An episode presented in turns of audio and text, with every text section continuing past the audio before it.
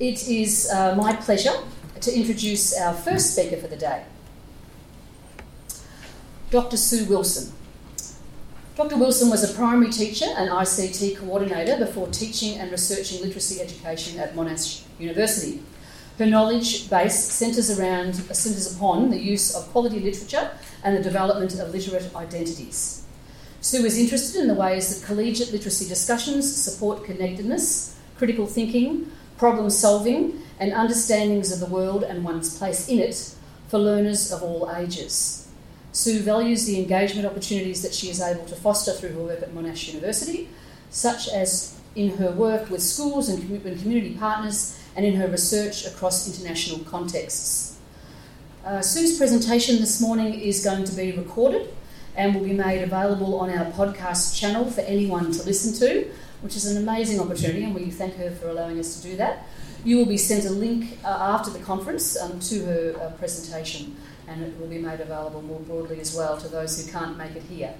Uh, we thank Sue for allowing us to share her presentation with a wider audience. So, uh, please join me in welcoming Dr. Sue Wilson to give our keynote address Building Connections Between Librarians, Teachers, Students, Texts, and the Real World relationships and conversations that empower and inspire.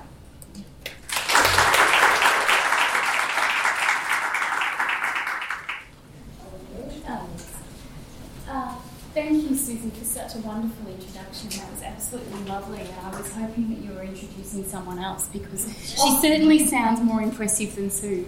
Um, so I am Sue Wilson. I can't talk without walking and using my hands, so please forgive me while I do that. Um, but it's an absolute honour to be here today and what such a wonderful network to have now booked into because, to be perfectly honest, I didn't even know you were here. So um, I'm really in, in excited about the connections that I can make with you today.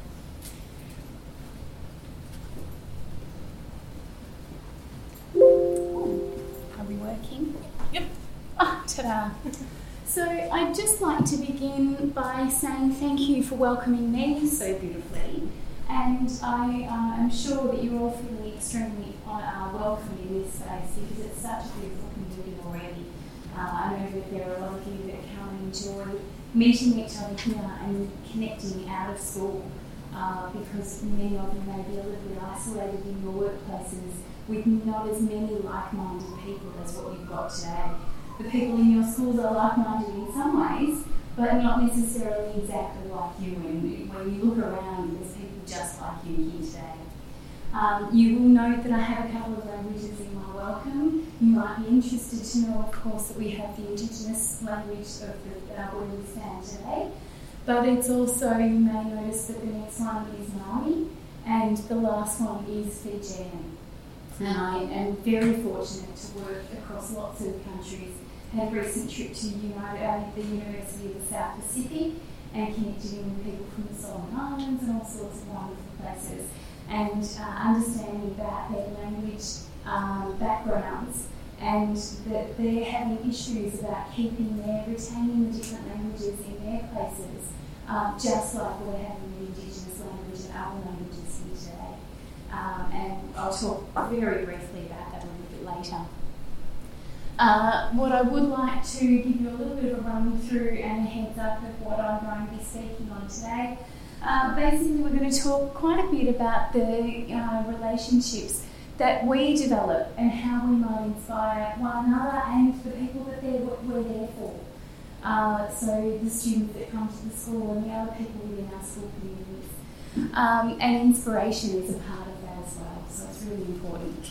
We'll be talking about uh, everyday literacies and how we can engage with those, and the life experiences of people that have individual backgrounds and differences. So a lot about diversity today. Um, and what, how we define effective conversations around texts. As we do that, I'm going to be wanting you to share ideas. It's not just about me. I know a keynote is often an hour and a half of boring sitting and listening, but I'm not going to be doing that today. So I'm excited to see that we've got the cabaret style seating. So I'm looking forward to you guys having a chat about things as we go. At the end of my presentation, I'm going to open up for you to consider one thing that you might be able to do, one small thing that you're inspired to think about, not just from listening to me, but from listening to myself and the others here today. There are wonderful people going to give presentations throughout the day, so something will strike a chord with you. And I want to invite you to think about how you can do one little thing that's going to make a difference when you return to your normal workplaces next week. Oops, backwards. There we go. Uh, just to let you know, I will explain the photography that I've chosen to include in my slides today. So this is actually the Monash Library at Caulfield, the large one on the right hand side. And I chose that slide because I liked how um, you've got different students engaging in different ways. Of course, I'm very big on conversation and collaboration, um, but there are students who are sitting working uh, individually as well. They've got devices, so maybe there's some kind of connection with someone around the world through that as well. But um, some choosing to work on their own, others walking around and talking. Definitely uh, students sitting and discussing maybe their work, maybe something else. But that's why I chose that slide, and it's one of our beautiful new buildings that's at Monash at the moment. The smaller one is actually our, one of our librarians at the Peninsula Library at Monash. Um, it's the Leafy campus down at Frankston, and our library staff down there are sensational. So I connect in with them on a regular basis, as I did when I was a practicing teacher in a primary school. So I've not been a teacher librarian, I've always been a, a primary teacher and a tertiary educator. Uh, I use multi-literacies and do a lot of work with ICT and was the ICT coordinator in my school for quite some time. Um, but I have always had a passion about the library, so it's really exciting to be here. So I'm going to start by talking about um, the way we understand ourselves and, and the other people in the world. So just bringing us back to remember that I define, and many people now define literacy as a social practice. And it's important to understand that the purpose of language and the purpose of what we do is to communicate to understand each other and to understand experiences. So, when we're thinking about dialogic talk around text, we're thinking about what we read and how we read it. So, you're probably doing a lot of that work subconsciously when you're in your schools, in your school libraries, and connecting with people around you. Those kinds of thoughts connect to our understanding of who we are as readers, who we are as people, and how we fit within the world. So I'll be talking a little bit later uh, about the details of how that works. And I'm probably preaching to the converted, but sometimes it's nice to remember about what books actually do for us as people. And just reminding ourselves of how this sharing of experiences is what inspires a lot of people. So um, when we're enthusiastic, that, that spark, that fire just ignites. And I'm sure you've seen it, I'm sure you've had it happen to you. You might remember, I can see people smiling around the audience today, remembering someone who inspired them and what it did for them. So I'm sure you've all been that inspiration for people in your school. And I am pleased that you're, you're here because that tells me that you're passionate about doing that for other people as well.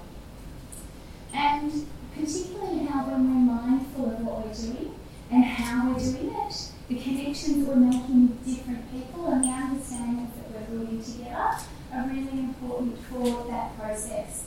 So transparency is something that I believe in. Um, I'll show you today some things where I cringe and go, you know what I didn't do there? You know, what I could have done differently? Um, and how that's affected the learners that I've interacted with in, I'm showing you some data from one particular research project today. Oops, wrong way. Don't you love it when you switch between Mac and Android? Okay, so again, still talking on theme of relationships, coming back to thinking about the texts themselves. So when we engage with texts, we're engaging with the author's work, of course, so any text is composed in a particular way, they craft their work, as you know, and um, the, the purpose of texts in schools has a long history of, of being there to shape the child. So there's always been this connection with wanting to get children to read in particular ways, to engage with the world in particular ways, and become particular kinds of people. So that's the long history we have over many hundreds of years, particularly coming back from um, the church um, readers and the school readers. I can't think of the word church books that there's a word for them. But anyway, you know what I mean. So the books that were used in church. Um, so there's some really important theory that's actually coming right back from the 19, like 1978. It's so long ago, but it was really important that Rosenblatt was talking about how the books help us, uh, or children, to understand their own experiences, the world, their own behaviour, and the social norms that come. So, taking that on um, with Patterson's work is how we now understand that it still continues, but we're a lot less didactic these days. We're not preaching to students, we're giving them choices about who they are and how they are, but a lot of the texts that they engage with gives them information about perhaps um, choices that they might make in ways that they might see the world. So um, it's nice to see that we're moving away from those old didactic ways. So that transaction, the talk from Rosenblatt back in the 70s about understanding, before that people used to think that the books held the information. But now we understand that it's not there. It's the connection between the reader and the book that's so important. And if you think about your own reading practices or those of students that you've worked with over the past, you'll understand how reading can be different from one person to another. So when we bring our experiences and our own thoughts and identities with us, we understand what's written in the book maybe slightly differently depending on how it's composed and what we're thinking about at the time. So the context of when we're reading and where we're reading, the time and place, uh, and what's brought with us from our past histories all come in to shape how we interpret that text. So I really like the thought of thinking about the spectrum of the relationship between what's in the text and what's in the reader's mind. And the meaning that comes is somewhere in there. So it's kind of, you know, quite negotiated, which is really lovely. Um, so when we're thinking about that, the ways that our identities play out are so important, and our histories and so on. As well as that, it's about who we are now and who we might want to become. So, as readers, you can think about that yourself, but thinking about the children that are coming into your school libraries, perhaps, and when they pick up a book, perhaps they might be thinking about their futures and what they're interested in. It might be subconscious or it might be quite um, explicit. So, when we think about the different relationships that we build within our workplaces, many of them are explicit. Now, of course, we remember that we're building relationships with the students. That's what we're there for. That's why we're employed schools. But thinking about the, the relationships with colleagues, of course, um, is something you think about, and the relationships you might have with curriculum outcomes and you know what you're trying to do in the school in terms of particular learning. So those are the things across the disciplines, the curriculum, the learning that's happening, the students, the relationships with our, our peers. They're things we think about all the time. But the other things that are in there that we might not think about that often are things about the book relationships that we have. I'm sure you've had that moment where you so does anyone have that moment where they slow down at the end of the book because they don't want to put it down, they build a connection with a, a character or a relationship with a whole town of characters, and you slow down because you don't want it to end. Absolutely. Um, sometimes we have moments where we skim read and we can't get, wait to get to the end of it because it's something that we need the information for or we're required to read. Let's not talk about how many times we do that in workplace, for example. Um, and students do that too. So thinking about the connections that we have with books, and of course the connections we have with particular genres, particular authors, text types, things like that. So we'll tease that out a little bit in a moment as well. Another relationship that we often forget to think about, and it relates to any book that's got words and pictures, is the synergy between them. So we know, we understand when we think about it, if we slow down to contemplate this, we really know that the relationship between the words and pictures ends up being more than the two separately. So there's an important relationship between that, and you'll notice that whenever I talk about picture books, you'll see it in my slide. I always use it as one word because I can't separate the two. The pictures and the words and the book itself are all intertwined. So I also want you to think about the relationships that we have with the world, and not just we, but we broadly, we the people that come into your library, that are in your context. So the relationships that are developed with the world, how are we thinking about what's going on in our world right now, what's gone on in the past, what might go on in the future, or what we think, what we imagine might happen, um, and who we want to be and who the kids want to be and our peers and so on, all of those things. So just things to kind of contemplate. I'm not sure we have answers for all these things, do we? Um, I've also talked quite a bit about identity and identity work, so I just wanted to define that for you so you know how I'm thinking about it, and it might influence the way you think about it, and you might find that you think about it slightly differently from me. So when I think about identity work, it's about the way we portray the characterizations of our own personality, not unlike the characterizations in the book. So as we're portraying our own identities, we're playing our role, that's our own role. A lot of the time, that's in line with our private imagination of ourselves. So I know who Sue is, I'm in my mid 40s, I'm not afraid to say it. I've got a 20 year old this year, I can't believe it. So I'm comfortable with who I am, but it's not always been the case, has it? So there's many of you who've been through that, and many children go through it. It's not an uncommon experience. But I know who I am, and I'm comfortable with that. And uh, I think about my own way that I like to be. Um, and that's quite an explicit thing because I am in my mid to late 40s. So that's something that I've developed over my life. Um, but that's not the only way that my identity is influenced. So it's ascribed to me too about who I am and who I'm expected to be. When I'm here representing Monash and I'm representing my field and my body of interest and those kinds of things, I'm going to come in here and I'm not going to act like I would if I called at the pub the way home.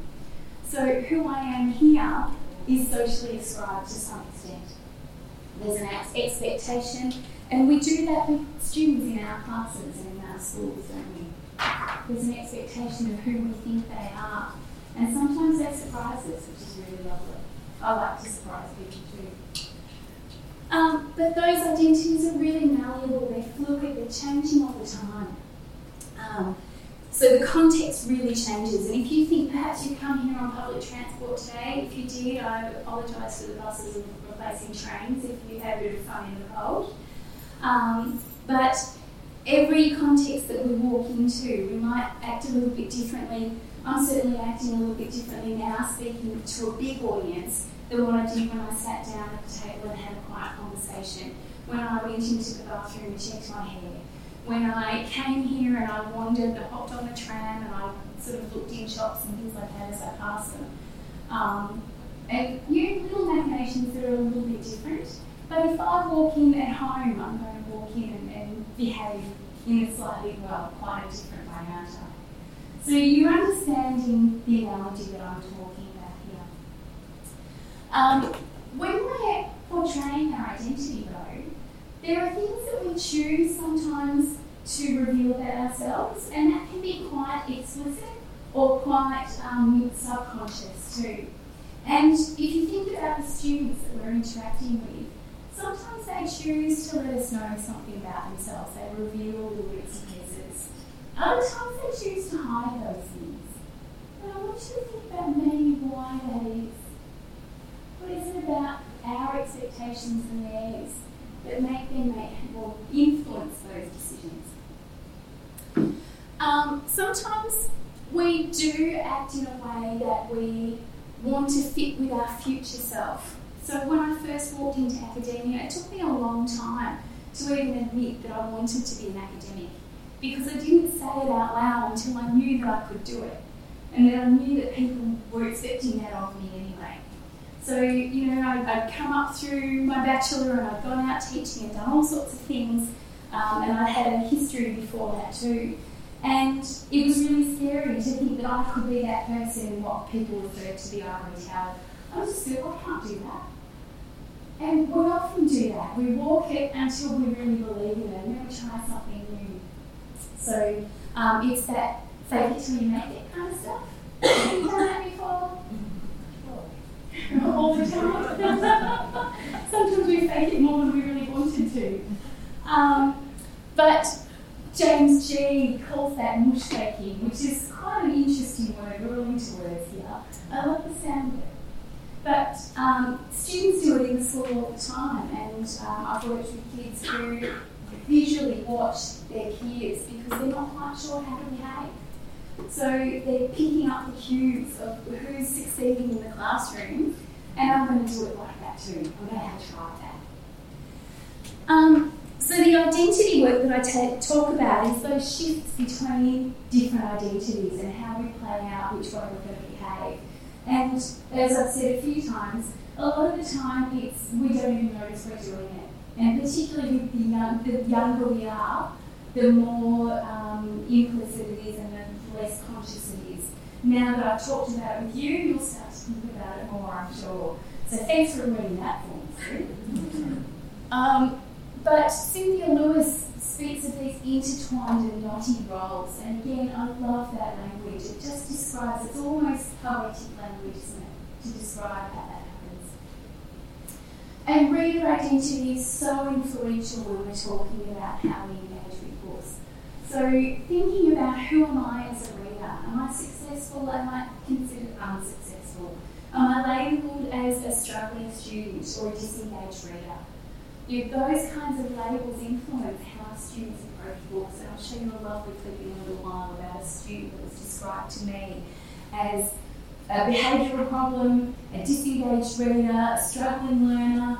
Um, oh, you don't want him in your group, let's just like, get someone else in your group. I'm like, no, it's valid, he's got to be in there, I'm not changing it. He's fantastic, and I hope you enjoy seeing him as much as I enjoy remembering working with him. He's a gorgeous kid. So I've talked a little bit about how we engage with books, and this is the relationships that we build by reading. So when we're thinking about how we understand the world and ourselves through texts, there's three lovely metaphors that I'd like to share with you, and they may be familiar to you. So the first one is that mirror image. So thinking about something that we've already experienced and reflecting upon it gives us a chance to become more self-aware and just to think it through. Um, the other thing is that it can offer us a sense of belonging. So there's some connection that makes us feel familiar when we read about something that we experienced ourselves. There's a sense of solidarity. And particularly when we ask students to read a book like that and there are a few people who have had a similar experience, there's a bond between people as well as reader and book. There's the window analogy as well, and that's the one where we're looking out into something that we haven't experienced ourselves, looking through to something new or something different from our own lived experience. So, this is the one where we get the potential for understanding something that's not known to us. We might know of it, but we've not walked it. So, the more we read about it, the more we can understand it. So, thinking about the insight into the unfamiliar gives us that potential for appreciating diversity. You know, I like to think I'd love to have time to do research on this, but you know, who's got time to sleep anyway? I'm sure you're feeling the same way here today. Um, and nice to have the quiet time to stop and reflect today, which you wouldn't get very often. But um, thinking, I like to think that when we explore something that's unfamiliar, that potentially that's the opportunity to learn and be less scared of, less afraid of, and perhaps less east about things. You know, racism, sexism, different issues often can be unravelled by becoming familiar with something that's a little bit new and scary. So diversity can be appreciated more by knowing more about different groups of people or different types of experiences. And I'd love to provide some proof to you that that exists, but I'm sure you've seen it in the real world. Um, and the last one is the door analogy. So opening doors between reality and fantasy and stepping through them and wondering what's same and what's different and what's real and what's not, what's imagined. And sometimes there can be a bit of a blur. And a lot of the time, particularly young children, love to play with that blur. And I'm sure you've seen that too, where you know they're playing something out and it's real but it's not real and it's really exciting and interesting. Um, and again, this is an opportunity for thinking about or engaging with, maybe not explicitly thinking about, but it does happen um, in perhaps the subconscious, with engaging with what we take for granted and what feels normal to us and what is not normal to us. So, thinking about diversity once again, but just moving out beyond what you think is realistic, using imagination and so on, which is so crucial these days. And it gives us that border, uh, border crossing uh, potential once again. So, you've listened to me drone on for quite a while now. Um, 45 minutes or something, quite a long time. No, not quite that long, half an hour. Um, and what I'd like you to do is turn and talk to the people about the things we've covered so far. Think about the relationships that you have in your school contexts. Think about your students, your colleagues, anyone else—the your community members that come into your schools, or maybe don't even come in, but you still build those relationships through one another and through the interactions that we have. I also want you to think about the relationships you have with books. This is a great time to get bogged down oh, I really love this book, and have you read these? Which I've avoided today, but I'd love to do that with you over coffee at some point. I will give you a few uh, recommendations if you ask me, but I'd love to hear yours more than that because there's a lot of bits out there and we can't engage with all of them. Um, thinking about those synergies between what's um, crafted within books so my jam is picture books, so of course I'm talking about synergy words and pictures. Graphic novels is also something I'm writing to. Uh, they say semi, but I'm writing to them. Um, and thinking about the relationships with the world and anything else that I haven't thought of. What have you thought of that I haven't? Because I'm not the guru on everything. You've got amazing ideas. So go, start talking. And I had been the kinds of conversations that I was wanting to stimulate. And I feel awful. You know, this is the kind of conversation that I say, do as I say, not as I do. I have to stop it now to move on to the next moment. But it's really lovely that you've got all day to continue these conversations. Um, and it's really gorgeous that uh, when I'm in tube rooms or working with students in schools, that we get used to listening for that long. But in communities, it was almost fun. But it just kept going and kept going, and it's just wonderful to see. So I'm going to move on now. I'm not going to be mean and ask you to share your ideas right now because it's not me that needs to hear them. It's you guys as you talk and spend your day together and network. And I hope that you will accept me as part of your network now that you're starting to get to know me. So um, you start with me now. So I'm going to move on to thinking about what counts. And I've got to apologise too. I harvested this image from the conversation. I'm not sure if you know the conversation, which is a really wonderful source of um, prompts to thinking about things critically. And there's an education section that um, people publish in, predominantly academics that don't hold that against us.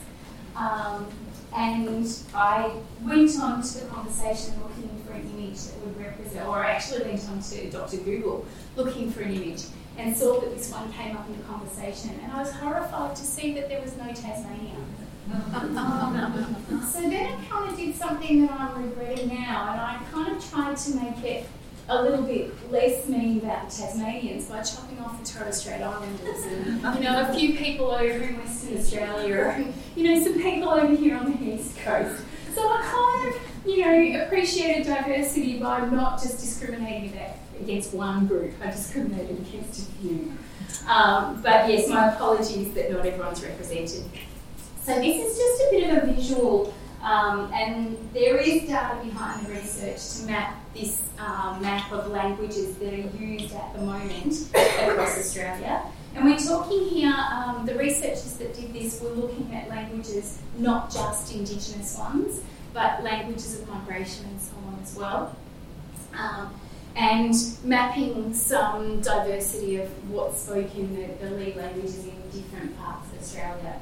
So I just thought that was an interesting image to, to kind of prompt us to think about what counts. So when I'm thinking about what counts in terms of book talk, I'm thinking about what makes us decide what effective book talk is. So when we're collaborating and expecting students to talk around books, the research tells us that the more um, student-led it is, the better the student outcomes are. So um, they still need to be adult-led in terms of giving some guidance, but then standing back from that and letting the students go. So teaching them how to have those conversations and engaging with them but having the natural talk where we're not guiding everything that takes place. So, um, Teresa Cremin talks about learner inclusive, inclusive pedagogy, and she's the one that coined the term standing back. Um, but before she coined the term, I'm sure we were starting to do that anyway. Um, but it also is important that we build in the environments where we're expecting these kinds of conversations to take place we know that there needs to be an element of trust, and that trust and risk taking are absolutely intertwined. So, encouraging students to think about things and share ideas that they're going to feel safe to share. Um, Sylvia Pantaleo, oh goodness, she's one of my absolute academic crushes. So if you've got nothing to do, um, have a look at Sylvia Pantaleo's work. Um, she's got this beautiful body of work that is just so interesting, and she works in research with texts like The Red Tree and graphic novels and all sorts of things, having discussions with students in schools from uh, primary and early secondary schools as well. She talks and is inspired by Neil Mercer, who also talked about exploratory talk and co-construction and interthinking. So I'll just explain a little bit about what they are. They seem quite logical, but to give you an understanding of how Sylvia talks about them, exploratory talk is that stuff where we're talking about something we're not quite sure, and you know, there's a little bit of collaboration perhaps, or it could be done individually, where you know, you could be talking to yourself, thinking things through, but usually bouncing ideas off a partner. I'm not quite sure what that means. So it could be this. Oh yeah, well that's how I understood it that kind of talk. The co-construction is where then the conversation moves into the two people building up their understanding and it's done together, which is similar to the interthinking, but interthinking is more intertwined. So it becomes, there's a synergy there as well. Um, indeterminacies within a text are those bits where you come into it. Shaun Tan's fantastic at this, and he actually writes about doing it intentionally, where there, there's artists that do it beautifully as well. Um, and he's, of course, both.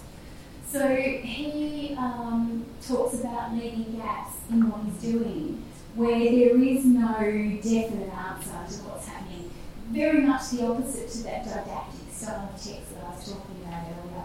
So the indeterminacies are those opportunities to tease out and wonder. And such rich conversation happens when we can do that. Um, and then we're thinking about storytelling within conversations about books too. So there's storytelling within the books if we're thinking about narrative texts, but also the stories we tell when we're thinking about what we're reading. You know, maybe the stories we remember and the stories that perhaps we share with one another or are shared with us. And they're the things that we remember. They're the things that we connect with, aren't they? Oh, and I just want to um, prompt you into the next slide to think about we know that schools aren't level playing fields, we? Some kids get more access than others. And it's not intentional, it's inculcated in how our system works and what we do. And often we don't remember that as much as perhaps we could. So, what we have to think about is which experiences allow students to connect with things that are important to them and relevant to them. What can they, what are they able to share? What are they able to think about? What are they given time to tease out? And how can they connect if it's something that's perhaps not considered academic enough for our school context? So, what is relevant in your context? Something to think about, and something I'll get you to chat about in a minute. So, thinking about the different types of texts, and I'm again preaching to the literature, I'm sure, about ranges of texts and different text types. So, I've just got a list here that I'll go through very quickly, remembering that we need to use digital and traditional texts, and I'm sure you're at least appreciative of that if you're not all over it. Um, it depends on what technologies you've got in your schools um, how they work, whether you've got a beautiful Monica here that uh, can assist when the tech doesn't work quite perfectly. I'm going to take her with me when I go. Uh-uh. no, you can't have it. Our fight later. We'll just take half each. So, um, the choice in book selection is so important for readers and reader identity development. And we know that giving students and people choice to outrun what they read is crucial for them. And in the school environment, we can't always do that. But perhaps in the library, you get to do it a little bit more than classroom teachers do. And encouraging classroom teachers to do it in their classroom as much as possible might be something you can lead the way with. So, we've got mixed genre texts and hybrid texts, and I've and ored them here because some people define them similarly, some people think of them separately, and I don't think there needs to be a right or wrong, but thinking about hybrid texts as the ones that weave things through, and mixed genre, perhaps uh, where there's a bit of this and a bit of that. I don't know, it's kind of hard to make your mind up exactly what the difference is between the two. So I'm going to put them together, giving you an example of historic fiction, for example. And not all historic fiction is the same. Some are more historical and some are more fictional. Um, there's also texts that have a juxtaposition. So there's two things side by side and you can consider them differently. Jeannie Baker's window, yeah, mirror, sorry, is an example of that and done beautifully. But they're juxtaposed rather than interwoven. Um, sometimes I'm sure you, I hope you've come across stinky, what is it? Itchy nose? No, I don't want to say what I usually say it's often in an intentional way so you can get hooked up on spun the wrong way. Um, hairy nose itchy. Is that the way? It's not stinky, I know. so hairy nose itchy butt is a story of a wombat who's um, environment is being logged. and he's got an itchy rump and they like to do a bit of this one. And he can't do that without crossing the road, which is quite a dangerous thing to do. So that is actually uh, a text that I think has been a hybrid text, or perhaps maybe a bit more mixed genre. It weaves through some factual information in how we understand text, how we approach the narrative, because in the storytelling it's a bit like um, you know revealing how the environment influences the characterization and the experience, the activity that happens in the book. But then there are also facts and information, and there's a, an element of information text I think is at the end of the text. Um, Jackie French's Flood and that series Fire and all of those books do the same thing, where you get those beautiful um, passages of information from Jackie and um, Bruce Whatley, for example, talking about how the book came about and how the images were made in an intentional way. So that's another example of uh, what I would call perhaps a mixed genre text. But teasing out what's mixed genre and what's um, hybrid is quite interesting. We must not forget about poetry. Uh, in some places, poetry is becoming a little forgotten unless we're getting up into the high schools and doing it in a traditional way that can become a little highbrow. But poetry is in our younger areas of schooling and books as well, um, and it's a really important art form. Even using slam poetry to bring it right into contemporary um, day is really wonderful. And there's beautiful work being done by really engaged young learners. And then, of course, there's a whole heap of narratives, and picture books was my first one. Wordless picture books, of course, came second. Was the second one I thought of, and graphic novels, and all of those sci-fi, fantasy. You can keep going about the different kinds of narratives that are out there, but making sure we weave through lots of exposure to different texts and giving choice, but perhaps encouraging students and, and readers to consider moving away from what's familiar and what's comfortable and really stepping out and taking a risk with a new book. Because you don't have to commit to it, you can put it down if you want to. Oh, and screenplays and scripts and film and all those wonderful things are really important. So now thinking back to what counts. So I've done the kind of what counts around different kinds of texts and I argue that they all count to some to some extent and we shouldn't be being too highbrow with them. We should be using popular cultural texts as well as the traditional ones. Um, so I'm not saying leave them behind, but the variety is crucial. So when we do that work, there's also accepted expectations that come through in how we engage with texts and how we want our learners to do that. Um, and there is a level of acceptance that the students know is embedded in every interaction that we make. So we either accept something or we don't, or sometimes some kind of negotiation. But that is all socially constructed as well. And we have a little bit of choice on how we think about those expectations and those acceptances that we have um, in our interactions. But we're the ones quite often that are in a position of power to some extent. And people are aware of that. Even young learners know that, you know, this, if this person tells me what to do, I better do it. But if this person tells me what to do, well, you know, maybe. Um, and the way that we want them to behave in our libraries, to behave in our schools, to develop understandings as well. So it's not just the behaviour of, um, like think, the behavioural issues, but it's the reading behaviours, the developing of knowledge, and so on as well. So what we think about is just every day, we take that for granted. And having a moment to think about, unpack what's inculcated in what we do, what is just done because that's how we do it, and teasing out, you know, that, am I missing something there? Um, so of course, you know that you affirm things and, and we do that positive affirmation to encourage people to do more of whatever they're doing right, and the people around them. At that. Um, sometimes we redirect because it's something that we don't accept, and sometimes we just don't tolerate things, and we need to do that too.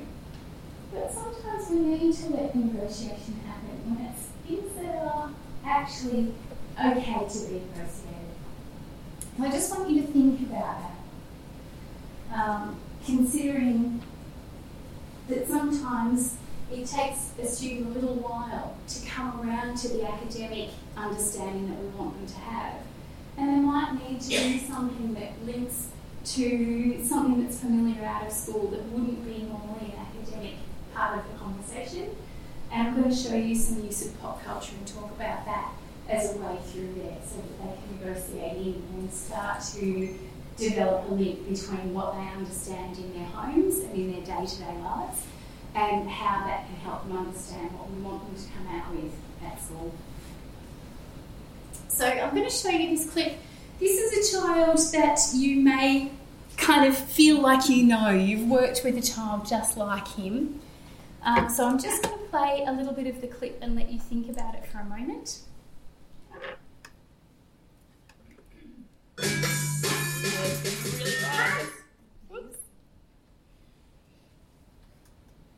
Don't need to blast your ears.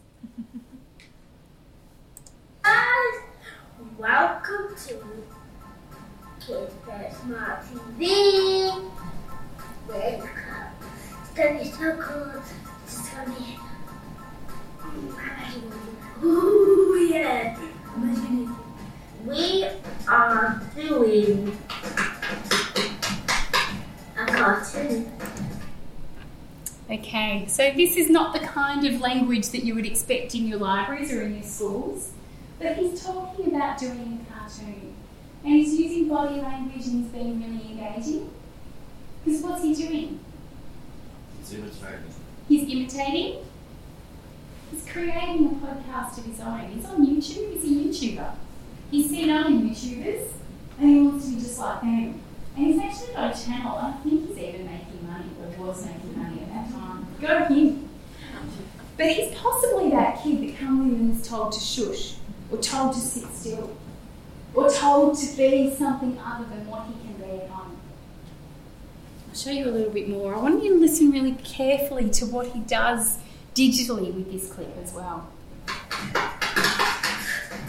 It's gonna have no, no, it's gonna all your ideas in there if you want to put anything in there, and it's gonna be more imaginative, and it's gonna be lots of fun. He's got some skills, hasn't he? Mm. They're maybe just not academic literacy, literacy skills, and his oral language we would want to be developed more, wouldn't we? So he's even got, I don't know if you noticed up the top that it came up with what do you want my cartoon to be about. He's got a subscribe button you can't miss. But he's actually engaging, and people were giving him answers and saying, oh, we're going to do a cartoon about this.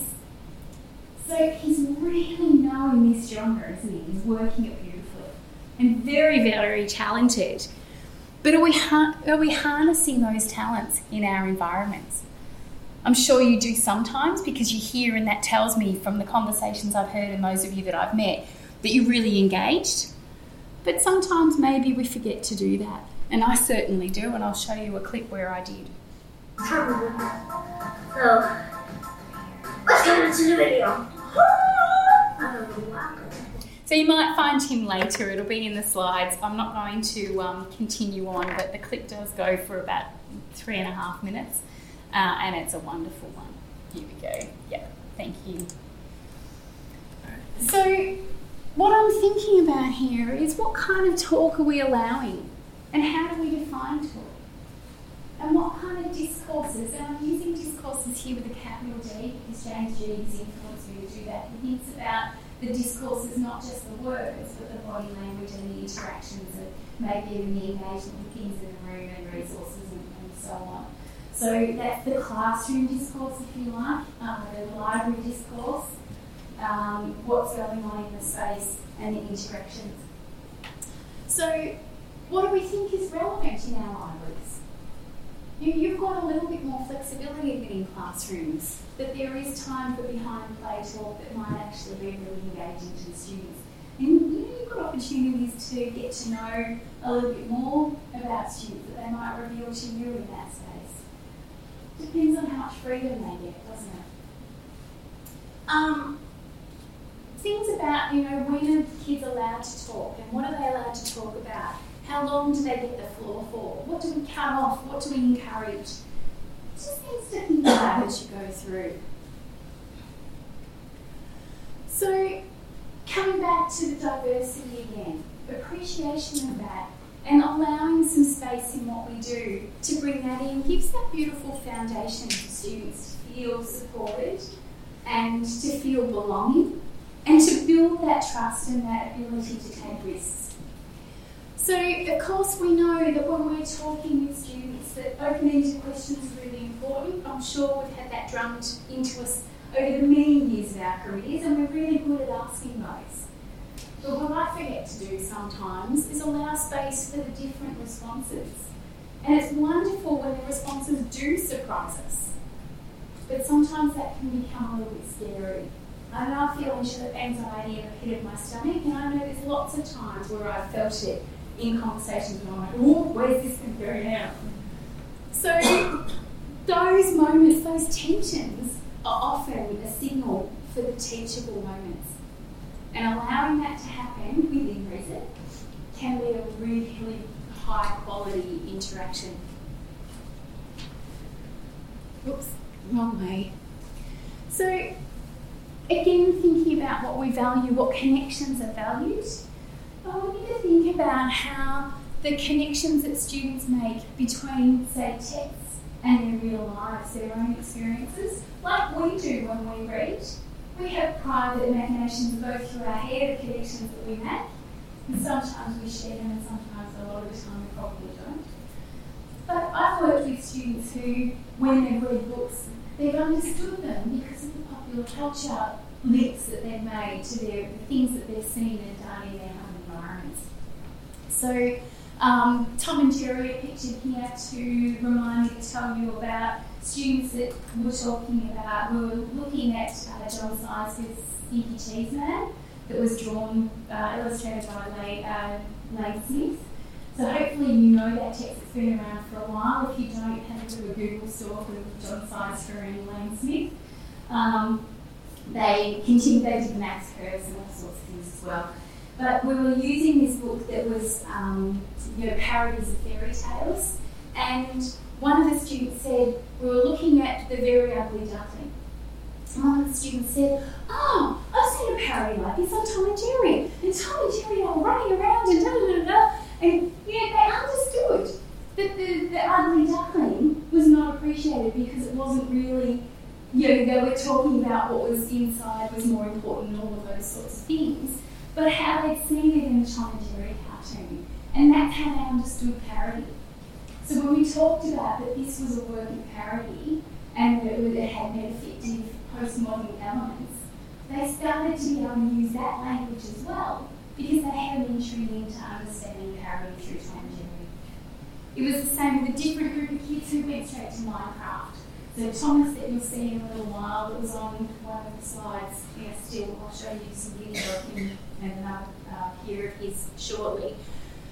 They went straight to Minecraft, and this was allowed because when I was just having a bit of a chat with Thomas, I spent a bit of extra time with him because I had been told he was a behavioural issue, and I was interested to kind of get to know this kid.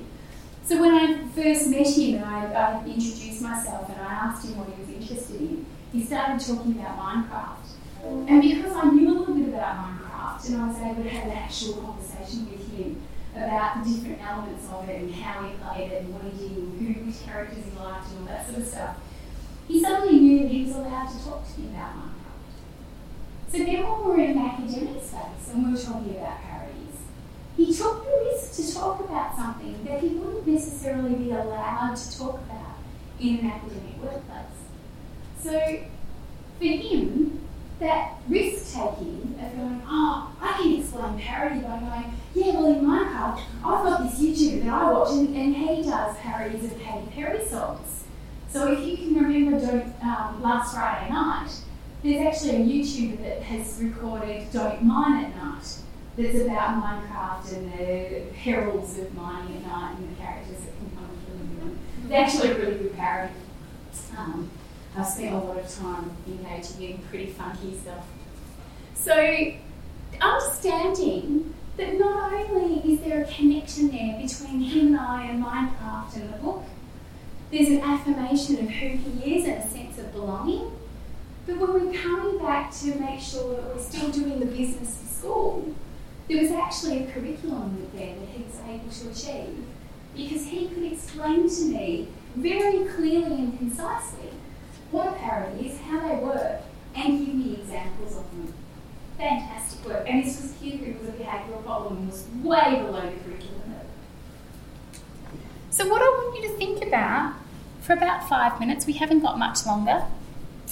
What do you think could be considered as effective in your classroom or in your school libraries? Which texts might you be starting to think about and starting to include in your collections? Starting to point out to learners and, and show appreciation of when they show interest in something. Um, which literacies are we thinking about when we're in our school libraries? Which experiences are we allowing our kids to connect to? So think about the connections, have a bit of a chat with the people around you, and if you can, try and connect that back to the relationship stuff we were talking about when I had to stop you talking. Go. I just had wonderful conversations with Jacqueline about um, asking me. so I'm trying to get readers to engage with different types of texts, and we've got these lovely comics and graphic novels and things like that that they read, Scooby Doo comics and all sorts of stuff. But we call them lolly books and we tell them, yeah, you can read a lolly book for a bit, but then you've got to read something else. Fruit, vegetable, probably. Yes, the fruit and vegetables. Thank you, Jacqueline. So you've got your lollies and you've got your fruit and vegetables. And you know, you've got your sometimes foods and your other foods, the, the nourishing ones. And thinking about books that nourish is a great idea. But we've got to remember that those, those lolly books nourish our souls as well. And that there are times when they actually connect to real life and we can tease out something that's perhaps a little bit more academic, if you like, or a little bit deeper thinking about what's happening in those lolly books too. So as long as the students aren't thinking that we're devaluing those books, then it's great to be using those kinds of terms. Uh, but we just have to use them carefully. So I just want to go on. I'm going to bring you back to that bit that might be a little bit scary for you now. Oops. This is that plan forward moment. Uh-uh. But I'm not asking you to be accountable to me, so it's not theory. But what I want you to think about is what can you do or think of just that little bit differently as you go forward into your practice again. And as I said at the start, it may not be something that I guide you to think about today. It may be something from one of the other wonderful speakers. The rich conversations that you have, maybe even over morning tea or over lunch. It may be a conversation that you hear something about what someone's doing in another school. But I want you to consider something that you might do, something little that you might do, or just behave in a slightly different way because you're thinking about valuing other people's everyday experiences and lives, their literacies. That they may have different literacies to what we consider appropriate for school. You might think about something that you can do to foster a connection, to empower, to inspire. Or just developing that, that environment that is that rich, warm, giving environment where we share and we trust and we take risks. And we connect with the world and who we are as people and what we want from ourselves, perhaps even. So here's the scary bit. If you have a device that you like to use and you want to hop onto Socrative, um, you just go onto, just click this link. So even if you Google Socrative, and go in and ask for student login. It's a free piece of software. I encourage you to remember how easy Socrative is. Just take a moment to go on there and you can join my room with this silly code that no one can ever remember. So it's just, you can type in the URL or just Google Socrative, log in, and if you have a plan forward now, post it. If you don't, you might like to post it through the day or sometime on your way home. Doesn't matter when you do it. But it would be interesting to see it's all de-identified. No one will know who you are. You go in as a student login, and it will just be random people. And it will be interesting to see what you say as you're playing forward. So think about developing that. Um, I'm going to give you the opportunity. I will put the Socrative back if anyone needs to see it, but I just wanted to thank you for your participation. My email address is there, and I'm quite happy to have conversations with people and to continue after this day. I'll be sticking around. I do have a bit of work I might have to do a bit on the side, but I'll be sticking around to hear presentations and to have conversations with you today, and hopefully we can continue um, the relationship. I do have references in the slide and they will be shared. I know it's ridiculous, I'm an academic, sorry. Um, that's my jam. Um, but that's the Socrative link. And if you are a person that's interested in technology, or you might be a person that's not so interested in it, but want to, you might need to use it a little bit, this is a non-scary one. So thank you very much. We've got, I think, a little bit of time for questions. Yeah, well, we think so, I think. Okay, look, I think, um, yeah,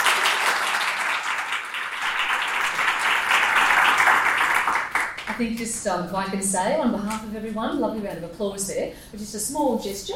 Thank you, that's very generous. On behalf of the association, I think Sue's done an excellent job of um, talking to the theme, which was connections and relationships, and really given us a, a, a framework to think, uh, think about in relation to research and a little bit more of an academic way of thinking about things. Things that I know you're doing all the time. So if you could just join me with thanking you again.